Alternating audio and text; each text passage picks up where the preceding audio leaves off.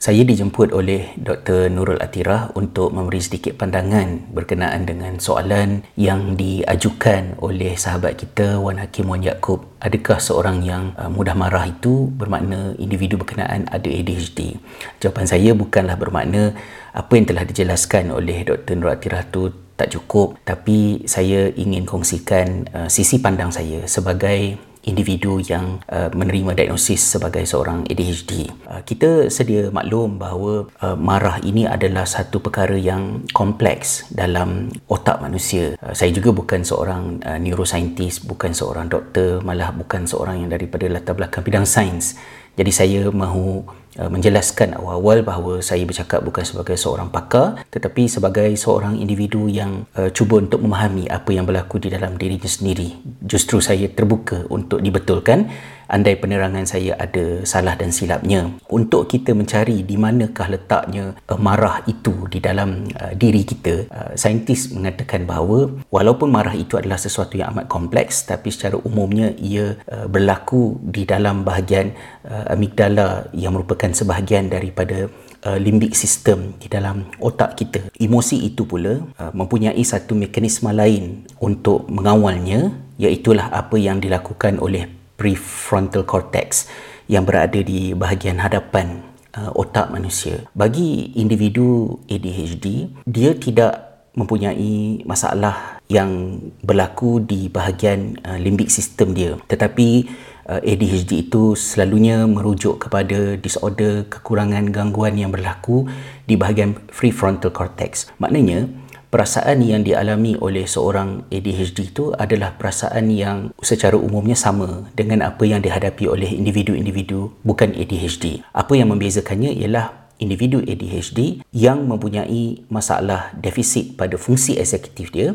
maknanya free prefrontal cortex dia tu yang tidak dapat memainkan peranan seperti yang sepatutnya untuk memberi nasihat kepada limbic system ketika emosi tersebut terjadi. Bila ada sesuatu berlaku, kita berasa sangat marah dan perasaan marah itu begitu intens. Ia berlaku kepada individu ADHD dan bukan ADHD.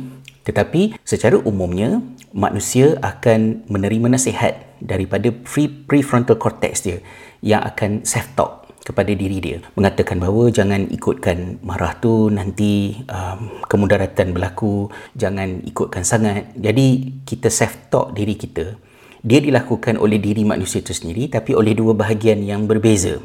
Justru perasaan marah itu akan terkawal dan akan mendengar nasihat daripada prefrontal cortex dan dia akan mereda. Sebelum kita kenal perkara ini dalam sains sekalipun, Nabi SAW juga antara nasihat yang baginda ada berikan yang selari dengan pemahaman moden pada hari ini ialah apabila uh, kita menerima provokasi terutamanya masa kita puasa kan di bulan Ramadan contohnya Rasulullah SAW kata jangan balas provokasi tersebut tetapi katakanlah inni saim sesungguhnya aku berpuasa. Sesungguhnya aku berpuasa tu bukan kata-kata yang semestinya kita nak cakap pada orang yang provoke kita. Tapi kita cakap kepada diri kita sendiri as a, as a form of self talk dan self talk itu adalah satu mekanisme untuk kita kawal diri kita.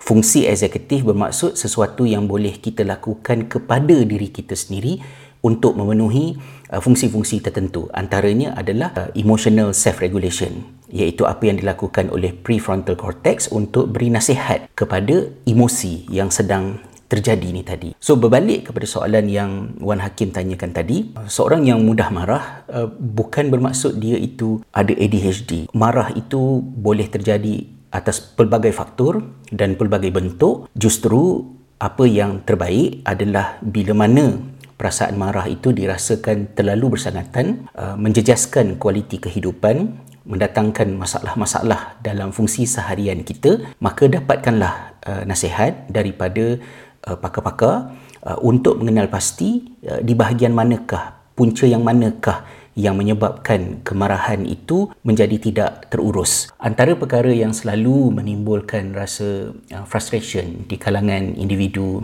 ADHD ini adalah apabila dia menerangkan yang dia itu ada ADHD kerana telah menerima diagnosis secara official, clinical daripada pakar dan diterangkan penjelasan apakah yang dimaksudkan dengan ADHD itu, respon yang diterima ialah, oh kalau macam tu, oh saya pun ada ADHD. Kita orang pun mengalami benda yang sama juga dan kata-kata itu menyebabkan seolah-olah ADHD itu adalah benda yang tidak serius yang dibuat-buat yang ada pada semua orang sebagaimana uh, masyarakat kita secara sengaja atau tidak sengaja telah uh, abuse uh, istilah OCD uh, depression yang digunakan dengan uh, sewenang-wenangnya untuk mengungkap sesuatu yang tidak jatuh di bawah kategori disorder secara klinikal yang hanya boleh ditentukan oleh pakar-pakar. Wallahu a'lam.